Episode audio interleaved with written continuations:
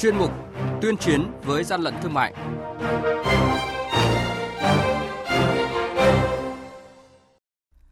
Thưa quý vị và các bạn, lực lượng chức năng nói gì về vụ việc tổng kho hàng lậu lớn ở thành phố Lào Cai, nơi trong một thời gian dài là điểm tập kết hàng hóa phân phối qua kênh bán hàng online? 6 tháng đầu năm, lực lượng quản lý thị trường phát hiện xử lý gần 8.000 vụ vi phạm, thu nộp ngân sách nhà nước trên 12 tỷ 400 triệu đồng. Và đây là những thông tin sẽ có trong chuyên mục này hôm nay. Nhật ký quản lý thị trường, những điểm nóng. Thưa quý vị và các bạn, Tổng cục Quản lý thị trường vừa chỉ đạo đội quản lý thị trường số 8 và 14, Cục Quản lý thị trường Hà Nội đồng loạt ra quân kiểm tra tại 7 điểm kinh doanh hàng hóa tại hai chợ Phú Điền và Sơn Long, xã Ninh Hiệp. Đoàn kiểm tra đã phát hiện và tạm giữ gần 5.000 sản phẩm hàng hóa gồm dây lưng và quần áo giả các nhãn hiệu nổi tiếng. Theo lực lượng chức năng, phần lớn sản phẩm hàng hóa này là hàng nhập lậu, không có hóa đơn chứng từ hợp pháp. Mới đây, đội quản lý thị trường số 1 thuộc Cục Quản lý thị trường Quảng Nam phối hợp với lực lượng chức năng kiểm tra phương tiện vận tải biển kiểm soát 77C10550 do lái xe Diệp Bảo Tùng, thôn Thanh Lương, xã Ân Tín, huyện Hoài Ân, tỉnh Bình Định điều khiển. Qua kiểm tra, trên xe đang vận chuyển gần 1 tấn pháo và gần 6 tấn thiết bị điện các loại có dấu hiệu nhập lậu. Hàng nhái, hàng giả, hậu quả khôn lường.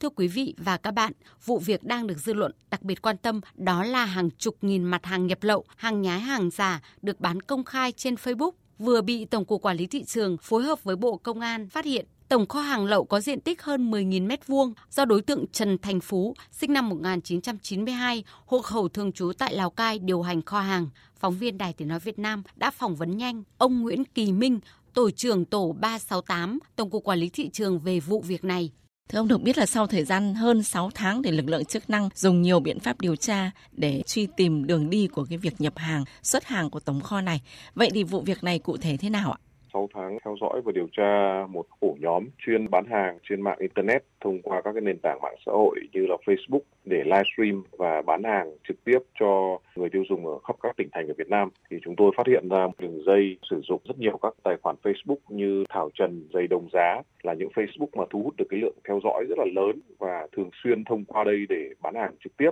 Và sau khi có phương án được phê duyệt thì lực lượng quản lý thị trường đã tổ chức phối hợp cùng lực lượng công an, lực lượng cảnh sát cơ động để tiến hành kiểm tra đột xuất kho hàng tại địa chỉ 145 Hoàng Diệu, thành phố Lào Cai. Qua kiểm tra thì chúng tôi phát hiện tại kho hàng này chứa đựng rất là nhiều các sản phẩm tiêu dùng, các đồ thời trang mà có cái dấu hiệu hàng hóa nhập lậu không có giấy tờ và các hàng hóa giả mạo nhãn hiệu nổi tiếng của thế giới. Vâng, bước đầu nhận thấy là vụ việc này hoạt động thời gian dài, có tổ chức. Vậy thì ông đánh giá bình luận gì ạ? Chúng tôi coi đây là một trong những bước đầu trong các cái kế hoạch chung mà đã được lãnh đạo Bộ Công Thương cũng như Tổng cục Quản lý thị trường phê duyệt trong cái việc đấu tranh với các tụ điểm đội cộm mà chuyên tập trung bán các cái sản phẩm vi phạm về sở hữu trí tuệ hoặc là các sản phẩm hàng giả, hàng nhái, các cái hàng nhập lậu, đặc biệt là thông qua các cái môi trường mạng Internet. Và vụ việc này minh chứng một lần nữa nhận định của Tổng cục Quản lý thị trường đó là môi trường mạng Internet hiện nay đang ngày trở nên phức tạp và nó tạo nên một cái mảnh đất rất là màu mỡ để cho các đối tượng lợi dụng việc kinh doanh ở trên mạng Internet. Chúng ta có thể thấy là qua vụ việc chúng tôi phát hiện là cái việc đầu tư kinh doanh ở trên mạng Internet hiện nay là rất là đơn giản. Chỉ với những trang thiết bị rất là thô sơ nhưng các đối tượng đã bố trí chúng tôi tạm gọi là một cái tổ hợp rất là chuyên nghiệp có phối hợp bài bản giữa các tổ nhóm với nhau để mỗi người chuyên môn hóa làm một nhiệm vụ khác nhau. Ví dụ như có những bộ phận chuyên làm cái nhiệm vụ chốt đơn hàng, có những bộ phận chuyên chỉ làm những nhiệm vụ là livestream và lôi kéo khách hàng, có những bộ phận chỉ chuyên vận chuyển giao nhận đóng gói hàng hóa và chuyển phát tới tận tay người tiêu dùng. Bên cạnh đó là chúng tôi cũng xin lưu ý là hiện nay Tổng cục Quản lý thị trường đánh giá việc mà vận chuyển giao nhận của các đơn vị thực hiện nhiệm vụ chuyển phát nhanh đang bị các đối tượng này lợi dụng rất là lớn để vận chuyển hàng hóa đi khắp cả nước với chi phí và giá thành rất là rẻ. Vâng, xin cảm ơn ông. Quý vị và các bạn đang nghe chuyên mục Tuyên chiến với gian lận thương mại. Hãy nhớ số điện thoại đường dây nóng của chuyên mục là 038 85 77 800 và 1900 88 86 55. Xin nhắc lại số điện thoại đường dây nóng của chuyên mục là 038 85 77 800 và 1900 88 86 55. Cơ quan chức năng sẽ tiếp nhận ý kiến phản ánh, kiến nghị, tin báo của tổ chức cá nhân liên quan đến gian lận thương mại, hàng giả, hàng nhái tuyên chiến với gian lận thương mại, phát sóng thứ 3, thứ 5 và thứ 6 hàng tuần.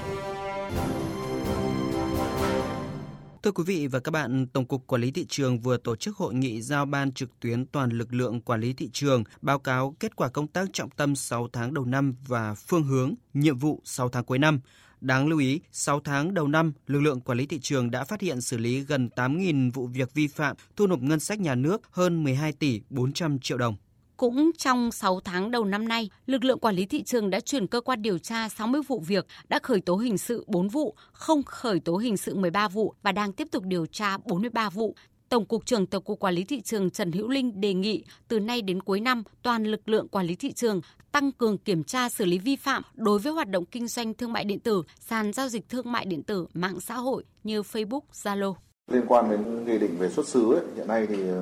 doanh nghiệp đi kiểm tra kiểm soát thị trường là người ta cũng rất là nóng lòng, người ta đợi cái này, bởi vì trong nghị định thay thế nghị định 185 là mình đã bổ sung mở rộng thêm khái niệm về hàng giả, trong đó là việc giả mạo xuất xứ ấy, cũng quy là hàng giả,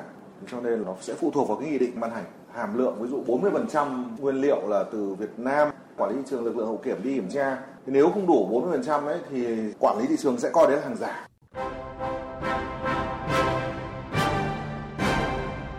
Chung tay chống hàng gian, hàng giả, bảo vệ người tiêu dùng.